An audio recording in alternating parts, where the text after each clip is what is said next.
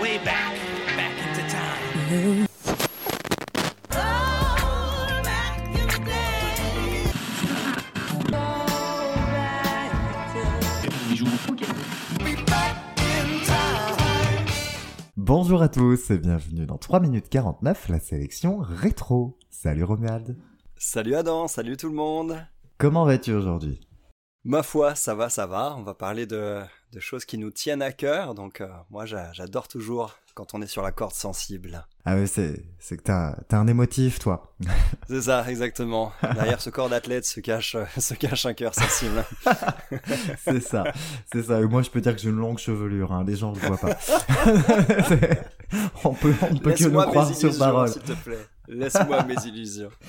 Bon, on va parler de nos chansons préférées aujourd'hui. C'est ça, un sujet, un sujet un peu, un peu pas délicat, mais pas évident à cerner en fait, parce que qu'est-ce qui définit une ch- notre chanson préférée ? C'est, c'est dur de juger parmi tous les morceaux qu'on aime un morceau ouais. qui, qui se met au-dessus des autres. Qu'est-ce qui, qu'est-ce qui joue un peu sur ça d'après toi ? Alors déjà, je pense qu'on va pouvoir faire la distinction entre le morceau qu'on préfère et celui qu'on considère comme étant le meilleur.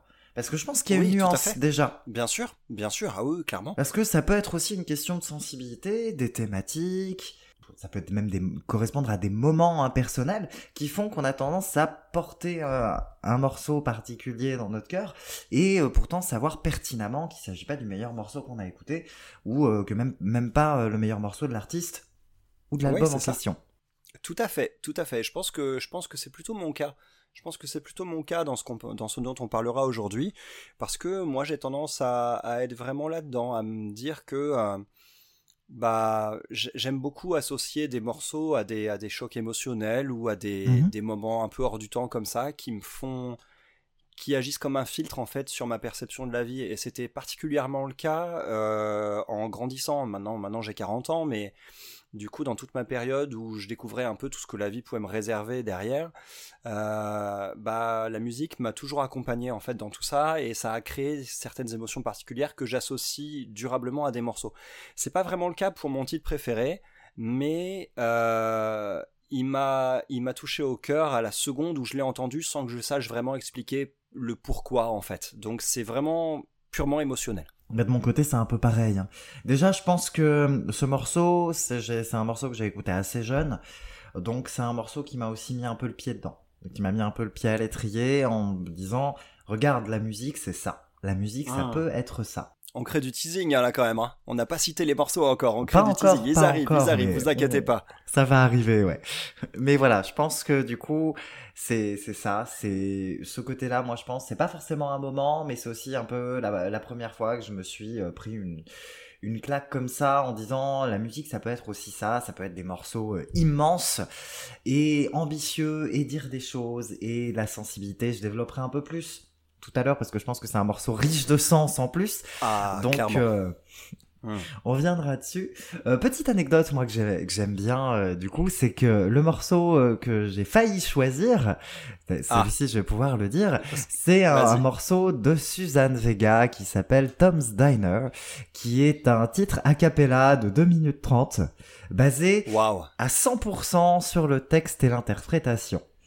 C'est dire à quel ouais. point il est très très très différent de celui dont on parlera tout à l'heure.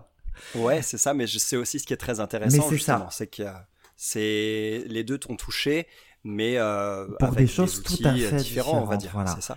Là, vraiment, euh... sur le titre de Suzanne Vega, c'est j'ai aimé la façon dont elle a réussi à encapsuler l'instant. Et on, on, le, on le mettra un... sur la playlist, hein, ce morceau. Ah oui, oui, mais, mais plus que ça, je serais obligé de parler de Suzanne Vega un jour. De ah, toute ça, façon, c'est clair. Ça, c'est évident. Mais oui, oui, bien sûr, je le mettrai sur la playlist. Tom's Diner, c'est merveilleux. C'est un moment de deux minutes où elle a encapsulé complètement le temps. Et c'est quelque chose qui, moi, m'a toujours fasciné parce qu'il y a une vraie finesse d'écriture. Ah, je peux comprendre. Alors, le, le mien est un peu moins fin, celui qui a, celui qui a pas atterri sur la première place, mais qui est un morceau qui est très cher à mon cœur. Alors, ça va paraître très cliché comme ça, c'est Stairway to Heaven de Led Zeppelin. Oui, mais elle est, elle est sublime quand même. Elle est sublime, hein, évidemment. Ça, pour le coup, on peut rien enlever à ce morceau. C'est vrai qu'il a un côté peut-être un peu trop entendu qui fait que maintenant, oui. bah, tout le monde le connaît. Mais quand j'ai découvert cette chanson, je ne la connaissais absolument pas et je ne savais même pas qu'elle était connue, en fait. C'est-à-dire que c'était une période un peu délicate, une période de deuil. Et j'étais en vacances avec euh, avec des amis, sans trop m'étendre hein, sur, euh, sur, euh, sur sur euh, sur ça, mais euh, sur mon journal intime.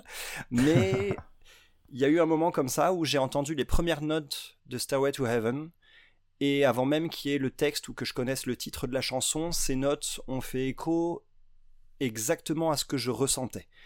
Et pendant, pendant toute la semaine ou les deux semaines, je me rappelle plus, ça remonte à une bonne vingtaine d'années qu'a duré ce séjour, je devais à chaque fois me rendre dans la pièce où il y avait le, la, la chaîne hi-fi pour euh, m'isoler pendant huit minutes et écouter cette chanson. C'était devenu un besoin.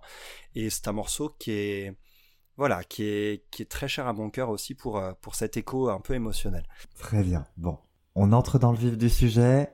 Entrons dans le vif du sujet. Sur quel album est située ta chanson préférée ? Alors, c'est sur un album de The Verve qui s'appelle Urban Hymns, qui est sorti en dix-neuf cent quatre-vingt-dix-sept.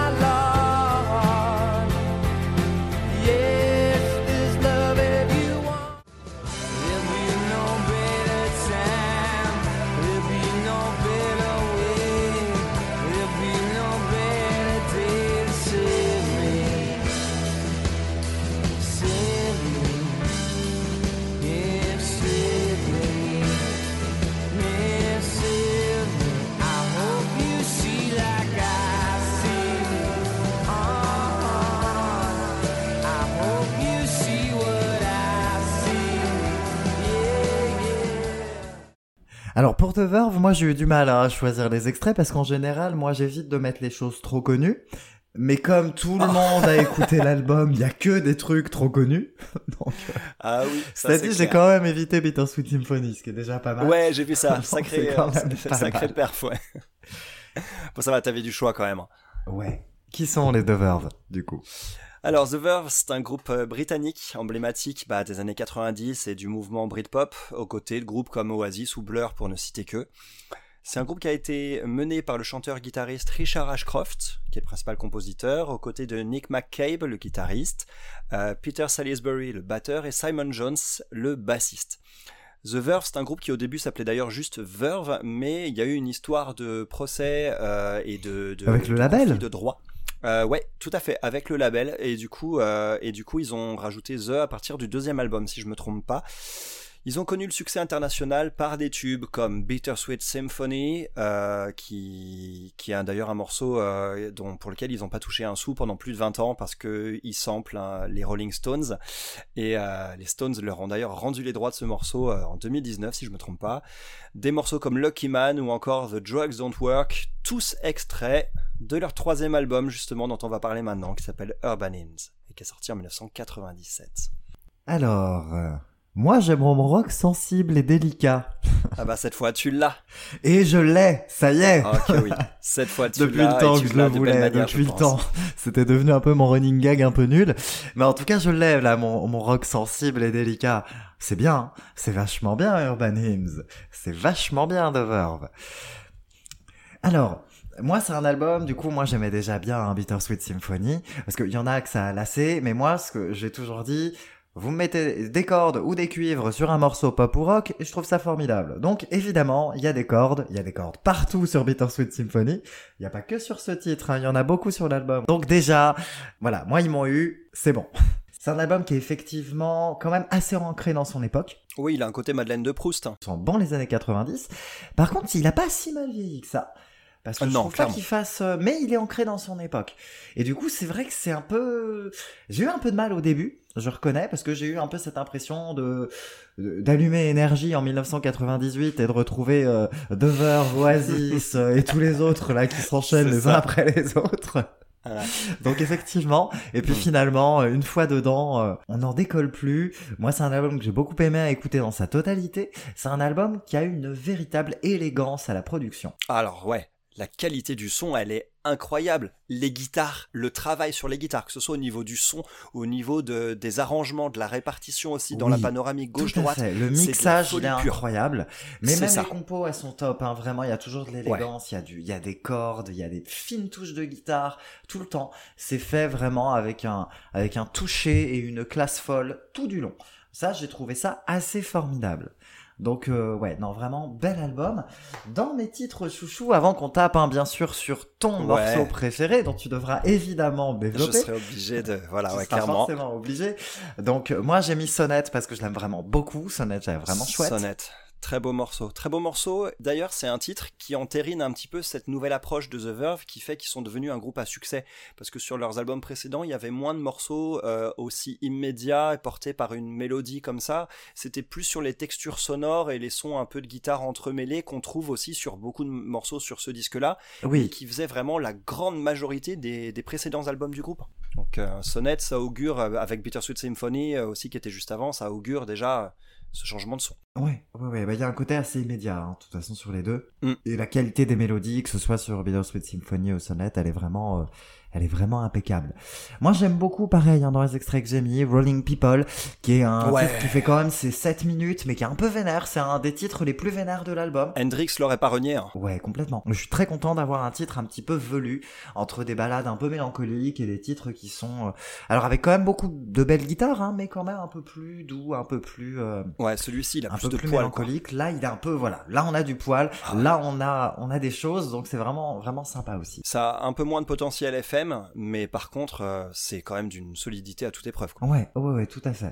Mm. En tout cas, ça c'est un des, ça fait partie de mes titres préférés sur l'album. Ouais, je te rejoins dessus. Hein. Globalement, c'est un album que j'aime beaucoup, mais euh, comme certains albums dont j'ai déjà parlé, il y a pas tant de titres que ça qui arrivent à se détacher, parce que je trouve que c'est un album qui est aussi qui, euh, qui est aussi très chouette grâce à son homogénéité globale. Ouais, tout à fait. C'est un album qui est vraiment agréable à écouter dans son ensemble, qui a une structure qui qui qui fait que les choses évoluent doucement, et c'est un vrai plaisir d'écouter tout ça. Est-ce que t'as trouvé qu'il y avait une tendance à avoir des morceaux un chouïa trop long, ça t'a pas choqué ? Non, même pas, pour le coup, vraiment pas. Moi, c'est marrant, c'est un truc qui m'est venu à l'esprit parce que je trouve que déjà chez Oasis, on trouvait ce, ce petit défaut. Alors, c'est pas un défaut, hein, c'est ce que moi, de, de mon expérience personnelle, parfois, bah, je considère comme un petit défaut.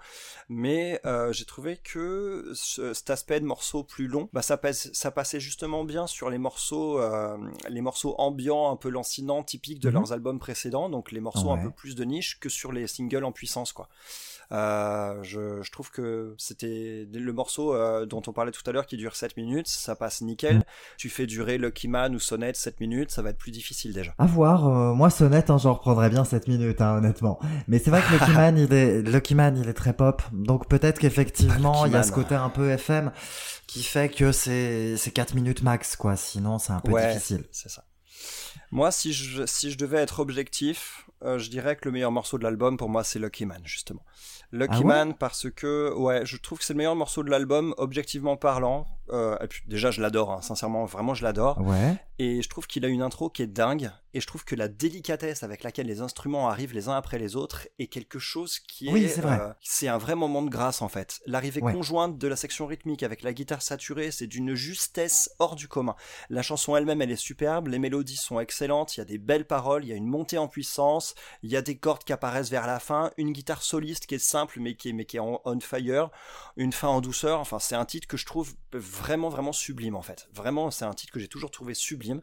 Et il fait partie de ce que, ce que j'appelle un peu la trilogie centrale de cet album. Je trouve que cet album s'articule autour d'une pelletée de trois morceaux, une trilogie en plein milieu avec Space and Time, Weeping Willow et Lucky Man. Et à chaque fois que j'arrive sur ce passage de l'album, je me dis, ça y est, pendant, pendant un quart d'heure, je, je n'existe plus, ne me dérangez pas, quoi.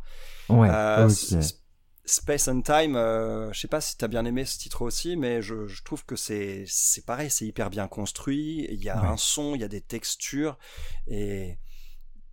Enfin voilà, il y a une voix aussi, hein. il, a, il a un très joli timbre. Oui, euh, oui, oui, c'est vrai qu'il Richard a un Ashcroft. très joli timbre, il a un très joli timbre. Après, qui n'est pas spécialement euh, reconnaissable tout de suite, je trouve, mais il a un timbre... Non, c'est euh... ça, il a, c'est un brin, un brin nasillard, on va dire, il a ce oui, côté voilà, un brin nasillard, mais moins que, moins qu'un Liam Gallagher, par exemple. Voilà, j'allais, j'allais en parler justement d'O- d'Oasis, effectivement, c'est, mais c'est parce qu'il est moins nasillard qu'il est peut-être moins reconnaissable au final. Ouais, ouais, carrément, carrément, carrément. Je vais devoir en parler. Hein. Tu vas devoir, hein. Allez, ouais, tu te lances. Parler, Quel est ton titre préféré sur cet album ? Moi, c'est Weeping Willow, et à vrai dire, c'est la chanson qui me tient le plus à cœur de, de, de tout, toute la musique que je connaisse, en fait. Et c'est le seul morceau pour lequel j'ai même pas pris de notes, à vrai dire, euh, pour le ouais. coup, parce que bah, c'est un morceau qui me laisse un peu sans voix, en fait. C'est la ligne de basse. Si je devais dire qu'une seule chose, c'est cette basse qui, sur tout le reste de l'album, est très ronde, très discrète.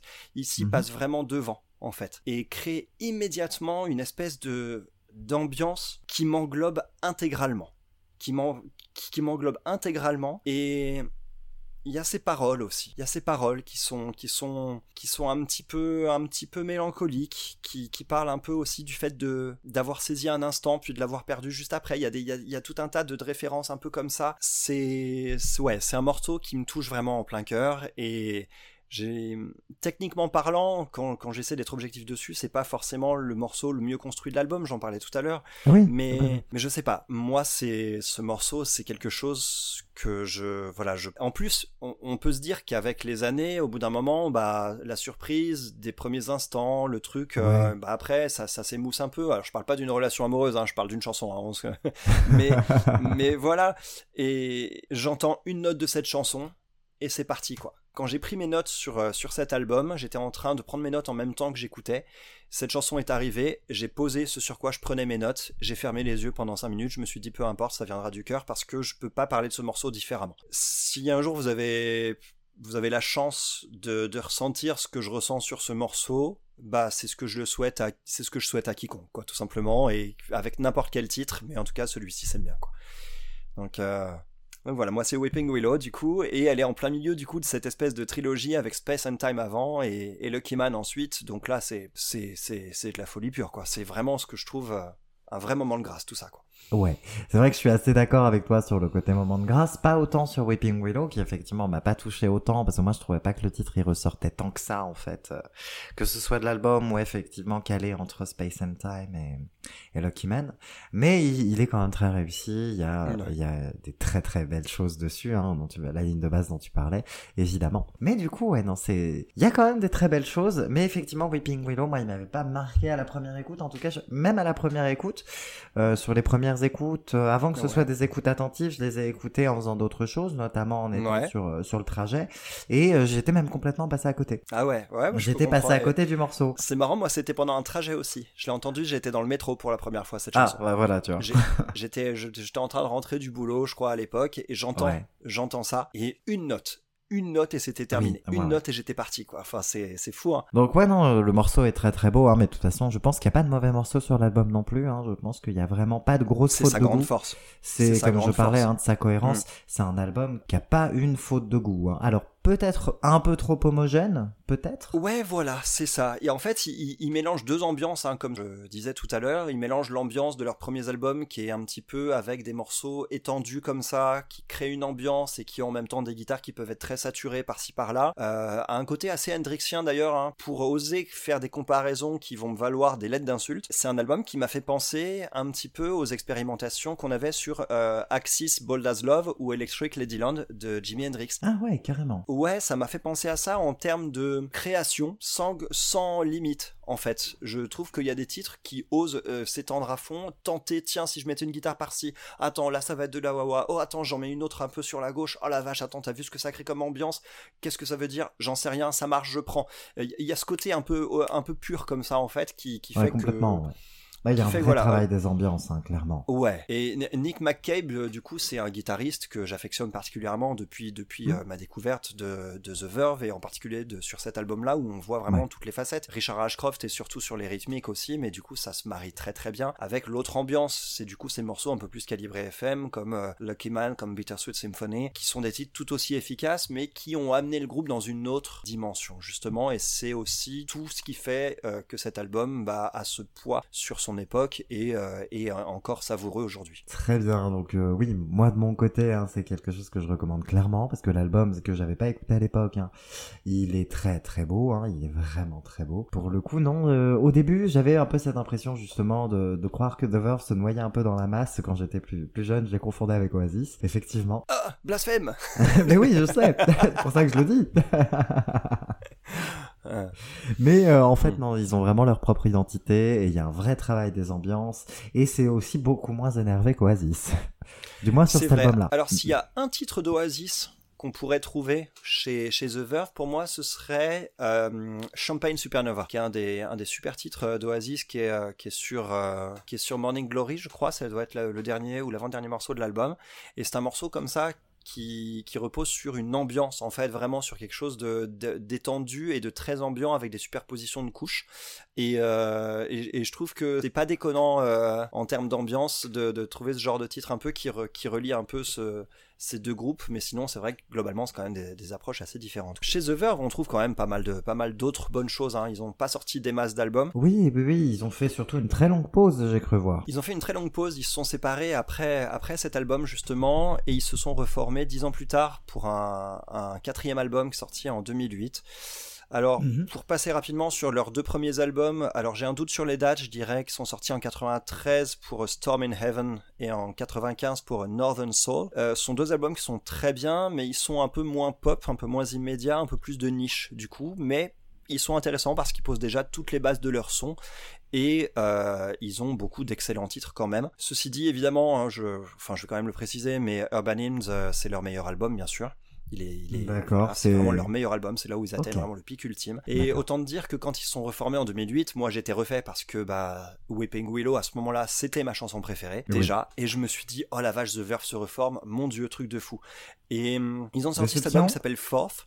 Bah, pas, une, pas de déception. Parce que, voilà, je m'attendais à quelque chose qui restait bloqué dans les années quatre-vingt-dix, et c'était un tort d'attendre ça, parce que c'est, c'est comme euh, deux mille huit, mine de rien, l'année de leur reformation, c'est aussi l'année de la séparation d'Oasis, et euh, à cette époque-là, Oasis avait déjà développé un son beaucoup plus moderne, beaucoup plus sorti de la Britpop, en fait, et c'est mmh. ce qu'ils ont fait avec Forth. Ils volent le détour par une approche donc un peu différente, globalement plus directe, à l'image d'un excellent single qui s'appelle Love is Noise, qui est vraiment super, mais toujours riche quand même en ambiance soignée, euh, comme une balade qui m'a beaucoup plu, qui clôture l'album et qui clôture leur discographie, un morceau très long, mais vraiment splendide, qui s'appelle Appalachian Springs, mais ouais. c'est un peu les deux seuls titres qui m'ont vraiment marqué sur cet album-là, donc euh, si je devais en recommander qu'un, ce serait Urban Hymns, évidemment. Un petit mot sur Richard Ashcroft en solo, deux petites recommandations, je connais pas toute sa discographie en solo, mais moi, il y a un morceau qui m'a scotché qui m'a fait acheter un de ses albums qui s'appelle Kiss to the World, l'album qui est sorti en, en deux mille six. Il y a un titre avec du clavecin dessus qui s'appelle Break the Night with Color. Enfin, j'aime ce morceau jusqu'à son titre même. Briser la nuit avec des couleurs, ça représente peut-être vraiment ce que ce qui me tient le plus à cœur dans la musique en fait. Briser la nuit avec des couleurs. Je... C'est un morceau qui est presque aussi beau que son titre, en tout cas, je trouve, et dont je recommande vivement l'écoute. Et il euh, y a une compile aussi qui est sortie il y a, y a deux ans, en deux mille vingt et un, euh, de Richard Ashcroft, qui a fait d'ailleurs beaucoup d'albums en solo aussi, avec aussi euh, d'autres projets, donc j'imagine que ça doit quand même valoir le coup, le coup d'oreille, même si euh, j'ai pas eu l'occasion. Il y a une compile acoustique qui s'appelle Acoustic Hymns, donc un, un clin d'œil évident au titre de cet oui, album. Acoustic Hymns volume un, euh, dans lequel on retrouve beaucoup de morceaux, euh, morceaux un peu euh, milestone, on va dire, hein, de, j'ai, j'ai pas trouvé p- des petits points de repère de sa discographie. Euh, on trouve des morceaux de The Verve, comme des morceaux de sa carrière solo en version acoustique et, euh, et je recommande vivement, euh, vivement cet album parce que c'est très agréable à écouter. On est bon ? On est bon pour The Verve. Alors euh, bah ça va être à mon tour. Ça va être du à coup... ton tour, ouais c'est ça. Ouais, moi, je, moi je respire, ça y est. Voilà, toi tu respires. Voilà. Enfin je respire, euh, j'ai eu le cœur battant hein, sur le tien aussi, hein, je te garantis. Hein. Ouais, ouais, ouais. Ah, ouais. Il va y avoir des choses à dire. Hein. Alors on va parler de Nina Simone et de son album Pastel Blues.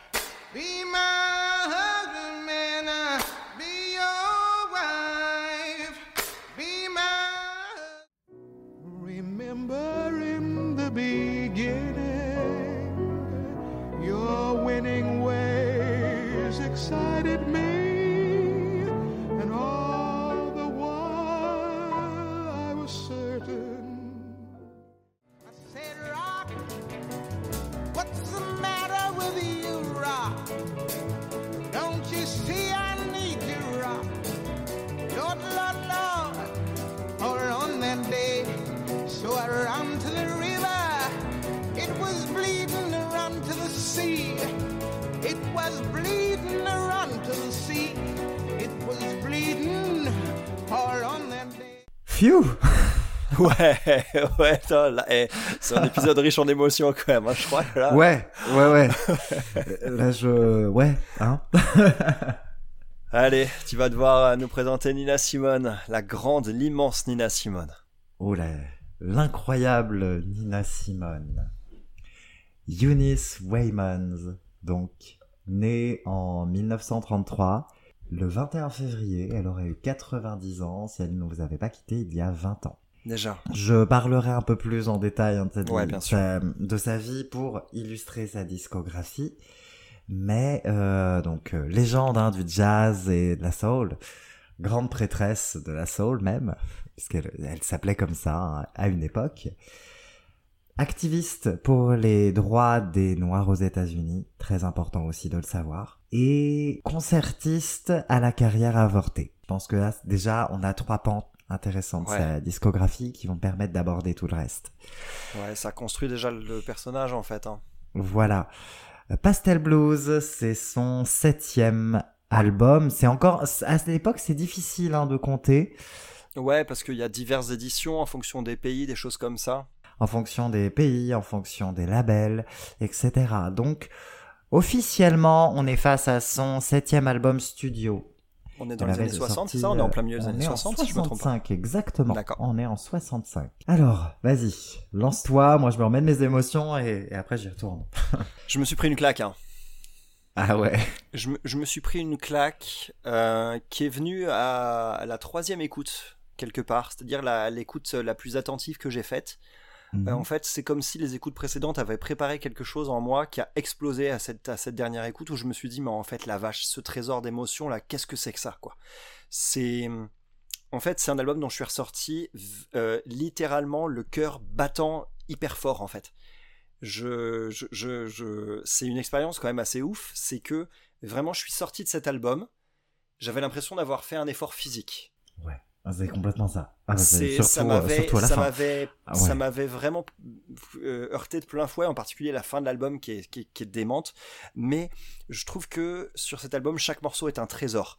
Et pour oui. peu qu'on se soit donc impliqué dans une écoute attentive, on peut en ressortir vraiment, vraiment euh, pff, ah, le, le, le souffle court. Parce que au-delà de la virtuosité technique qui est évidente, c'est la quantité monumentale d'émotions qui emporte tout sur son passage, en fait.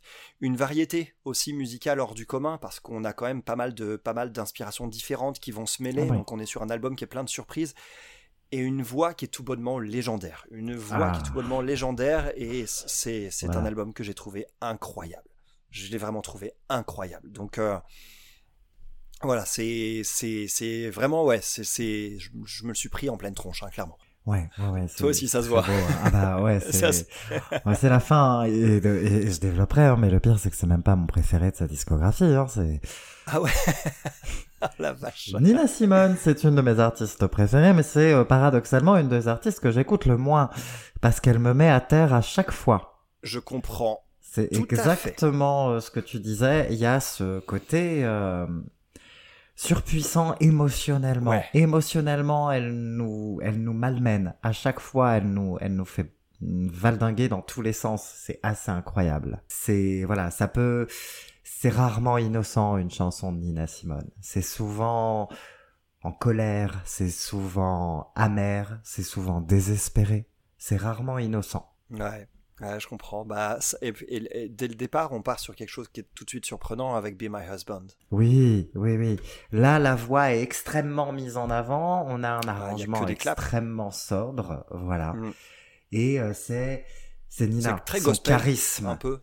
Oui. Très gospel, je trouve, oui, euh, oui. Dans, dans les origines même du gospel, en fait, euh, où on tape ce morceau. C'est vraiment. Euh, c'est vraiment dans, dans, dans l'origine aussi de la, mu- de la musique euh, noire américaine. Euh, c'est un morceau. Euh, Bah, il a, il a des, des sources gospel, et de toute façon, le, le gospel va cadrer l'album, hein, puisque le, le morceau de fin euh, sur lequel je développerai, du coup, il est aussi à des influences très, très euh, chant traditionnel, justement. Alors, d'autres coups de cœur euh, avant, avant de taper sur, sur, j'allais dire taper dans le fond de l'album, peut-être ouais. pas. si on ose, si on ose dire.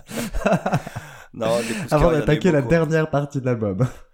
Des, des coups de cœur, il y en a eu beaucoup, euh, mais pour ma part, les gros coups de cœur, parce que les, en fait, ça irait plus vite de dire les morceaux moi qui m'ont un peu moins marqué, il y en a que deux, il y a End No Use peut-être, et euh, ouais. Nobody Knows You When You're Down and Out, je connaissais déjà la version d'Eric Clapton. Oh, oui. Sinon, les gros coups de cœur. Tout le reste, c'est tous des petits coups de cœur, mais vraiment. Mais le gros coup de cœur, il y a End of the Line.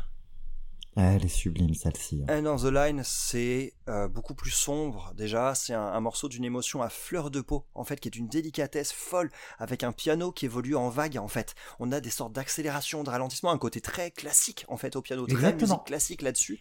Et c'est, ça fait écho à ce que tu disais. Exactement. C'est que c'est une musicienne classique, Nina Simone. Elle a la précision d'une musicienne classique. Ah bah c'est, oh, c'est hors du commun, ça crée un morceau exceptionnel qui parvient même à se renouveler à mi-longueur avec l'arrivée discrète de la guitare et un changement ouais. de rythme par la contrebasse aussi. Ça finit d'une... Pareil, même la fin est surprenante, elle prend un contre-pied avec une touche un peu plus légère sur la fin. C'est un titre exceptionnel.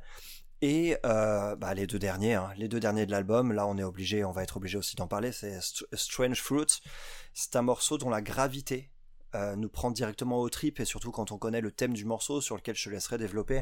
Oui, le, oui, oui. Le, le piano, c'est un morceau qui a, qui a, qui a une histoire, euh, et c'est une reprise, mais même, voilà, que ce soit une reprise ou pas, c'est un morceau qui vient d'une histoire avant d'en avoir une.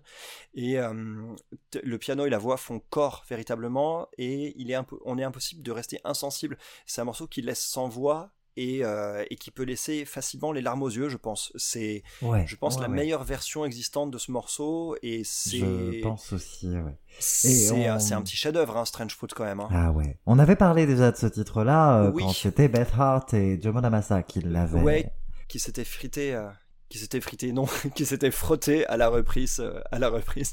À la reprise et je t'avais dit que c'était difficile de rentrer dans les chaussons de, de Billie Holiday et de Nina Simone. Je pense que t'as mmh. compris. Ouais, tout à fait. Ouais. ouais, parce qu'au final, avec cette version, c'est plus seulement les chaussons de Billie Holiday. C'est ça qui est intéressant. Oui, oui, oui. Ça fait partie de ces chansons, euh, bah, tout comme la suivante d'ailleurs, où on arrive à peine à se dire. C'est une reprise. C'est incroyable à quel point euh, elle l'a c'est prise. Incroyable. C'est la chanson de Nina Simone. Elle ouais, le refera incroyable. D'ailleurs plus tard dans sa carrière. Euh, j'en reparlerai. Ouais. Mais ouais, ouais. Sur ce titre-là... À... Ça me fait penser ouais. à une phrase que, que j'aime beaucoup. Alors, on est dans un domaine plus contemporain, mais c'est Johnny Cash qui a repris un morceau d'un groupe de, de rock industriel ouais. qui s'appelle Nine Inch Nails. Euh, il a repris un morceau qui s'appelle Hurt. Quand on a demandé à l'interprète original Trent Reznor ce qu'il pensait de la reprise, il a juste répondu « Cette chanson n'est plus la mienne ». Je trouve oui. ça magnifique, en fait. Ah oui, oui, oui, mm. clairement, ouais, clairement. Donc, ça pourrait... Après, euh, la, la version de Billie Holiday, elle est sublime aussi. Hein. Elle est sublime, elle est aussi, sublime à vrai dire. Aussi. Euh, elle est très elle, différente. Elle avait... L'interprétation est moins, moins viscérale, je pense. Oui. C'est vrai. Parce que Nina Simone, il y a un côté toujours très viscéral. Elle le ressent, elle le ressent oui. et elle transmet ça directement en fait. Et quand je parlais justement qu'il y a ce côté euh, entre désespoir et colère, bah là on y est, hein. Là on est ouais. euh, complètement dedans. Ouais, parce que l'histoire de ce morceau est assez sombre, l'histoire à l'origine et... de ce morceau. Oui, oui, oui, c'est, bah, c'est un titre très sombre, hein. les, les fameux étranges fruits pendus aux arbres, ce sont de, des corps humains, pas n'importe ouais. lesquels, en l'occurrence, hein, ce sont des corps de personnes noires dans le sud des États-Unis. Ouais, qui, euh, qui ont été euh, sortis de force de la prison où ils étaient incarcérés, ouais. et qui ont été lynchés, euh, en fait, par, euh, par euh, la foule. Bon c'est ça, ouais, c'est ça. C'est, c'est ça. Alors, et maintenant c'est vrai qu'il y a une photo de cette scène en plus, et c'est, c'est une photo de cette scène qui a inspiré... Euh, qui a ouais. inspiré ensuite la création du morceau. Ouais, tout mais en tout fait. Cas, voilà, c'est un, c'est un, un magnifique titre, euh, un magnifique titre. Euh, il faut, voilà, mais f- faut être préparé, quoi. Ou peut-être même pas, quoi, à vrai dire. Enfin, en tout cas, euh, voilà, il est. En tout cas, je pense que clairement, ça fait partie de ces chansons qu'on se prend dans la gueule. Ouais, ouais, ouais, ouais. Littéralement, ça, c'est, c'est voilà, c'est, hum. c'est un, une belle claque. Ouais, c'est déjà une ouais. belle claque. Bon, il, il, laisse, euh... il laisse bien la gorge sèche. Hein. Ouais. Mais euh, un autre morceau qui va redonner un peu, un peu de baume au cœur, et c'est là que je vais devoir en parler, ouais. qui va redonner de la force, qui va donner de la puissance, qui va donner euh, une espèce de, de transe. Un peu.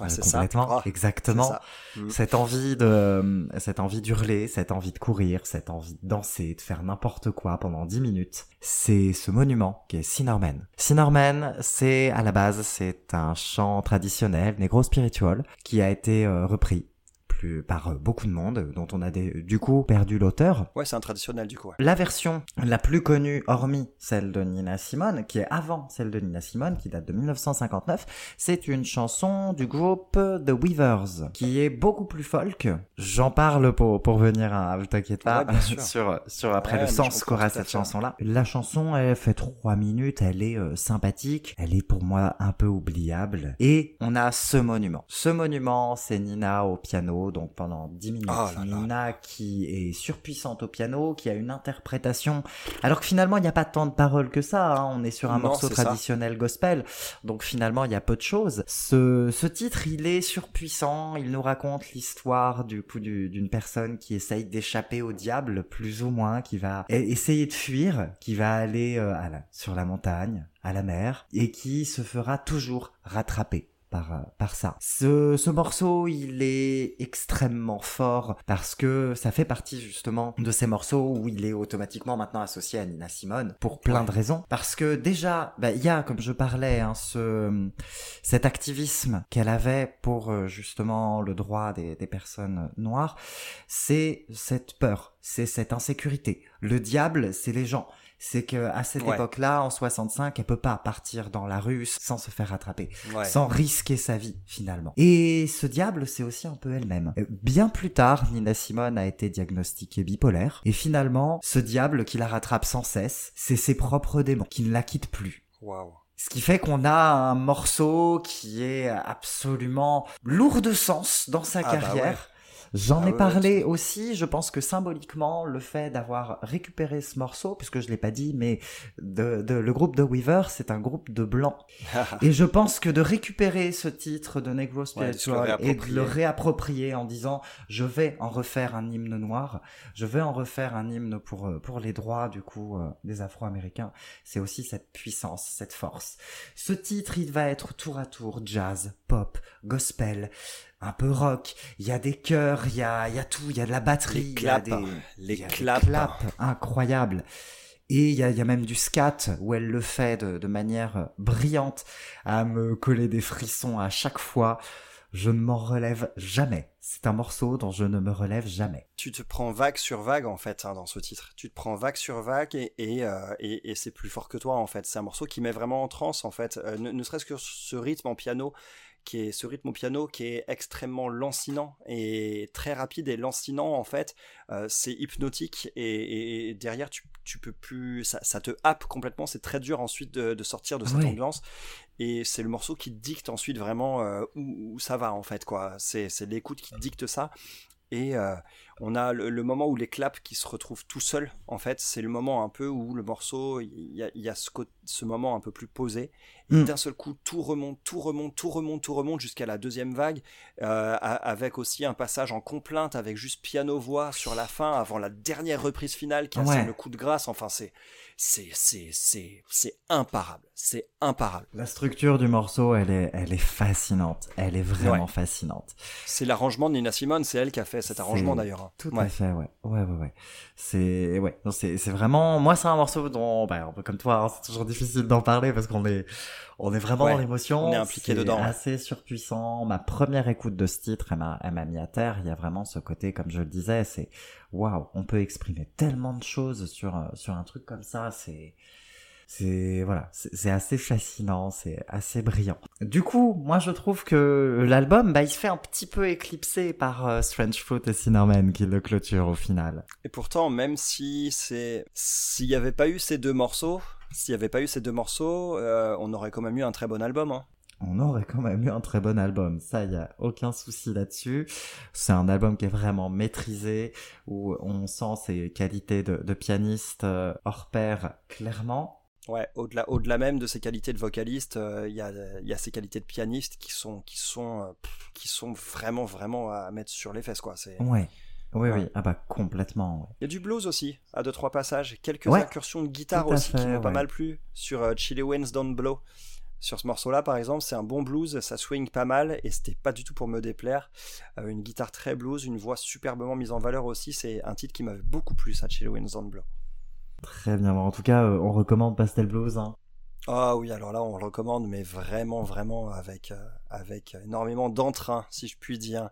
Voilà, et, et puis Strange Fruit et Sinnerman, mais préparez-vous un peu avant, parce que vous allez... Bah voilà, après quelque part justement, c'est le fait de pas forcément connaître les morceaux qui fait que, qui nous heurte comme ça. Et oui, c'est, aussi, c'est vrai. Qui sait, ça va peut-être être d'autres titres sur cet album qui vont, qui vont marquer ouais, autant.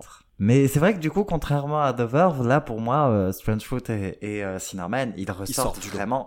Ils sortent du lot, clairement. clairement. Ne serait-ce mm. que par la durée, hein, puisque Sinnerman fait dix minutes sur un album qu'en fait trente-cinq. C'est quand même fou, ça. Donc le titre fait dix minutes sur un album qu'en fait trente-cinq, il fait presque le tiers de la durée de l'album.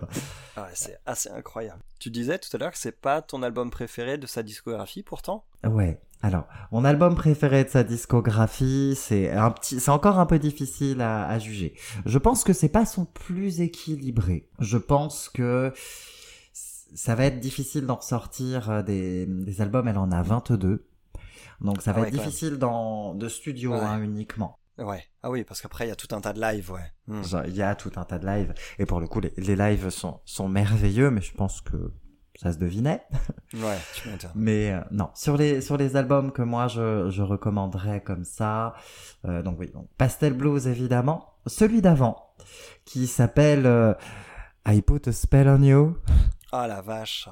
Et oui, et, et oui, oui, I Put a Spell on You. Ouais, tout à fait, qui contient bah évidemment ce titre-là hein, qui fait comme on le disait partie des titres qu'on associe quasiment automatiquement à Nina Simone, même si la version de Screamin' Jay Hawkins est encore très célèbre, elle est très sympa. Mmh.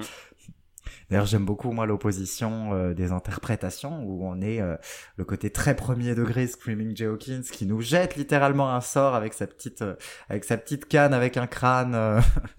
On est littéralement sur du vaudou. Et chez Nina Simone, c'est le désespoir qui prend le dessus. C'est très particulier.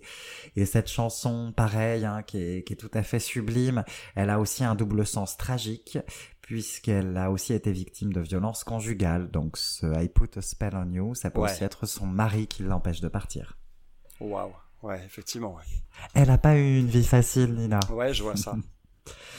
Mais sur cet album euh, magnifique, on peut y retrouver par exemple Ne me quitte pas de la reprise de Brel ou encore Feeling Good, qui sont ah, des grands classiques good. Désormais. Ouais, ouais. Tout à fait, ouais. Mm. Autre euh, ultime chef-d'œuvre que je recommanderais, c'est le superbe Wild is the Wind, sur lequel il y a euh, l'une des, des toutes meilleures aussi euh, chansons de, de Nina Simone qui s'appelle Four Women. Je la connais pas. Hein.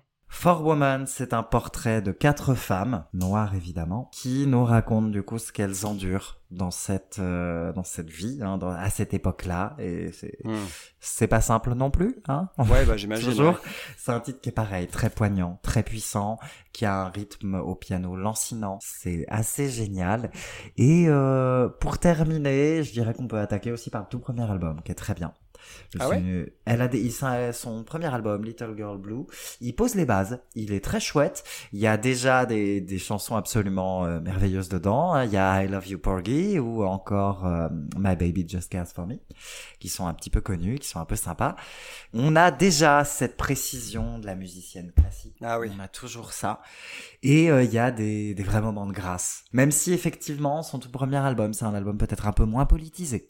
Bah, en tout cas, je suis content que tu, que tu conseilles ce premier album, parce que même si je le connais pas, une de mes craintes avec les artistes euh, qui ont émergé dans les années soixante, euh, généralement, je, je constate que je suis beaucoup moins fan des tout premiers albums, parce que bah, c'est souvent des albums qui sont là pour euh, introduire en douceur la présence de ce nouvel artiste, et donc avec peu de, d'identité, peu de prise de risque, et, euh, et du coup, euh, voilà, je... Mm.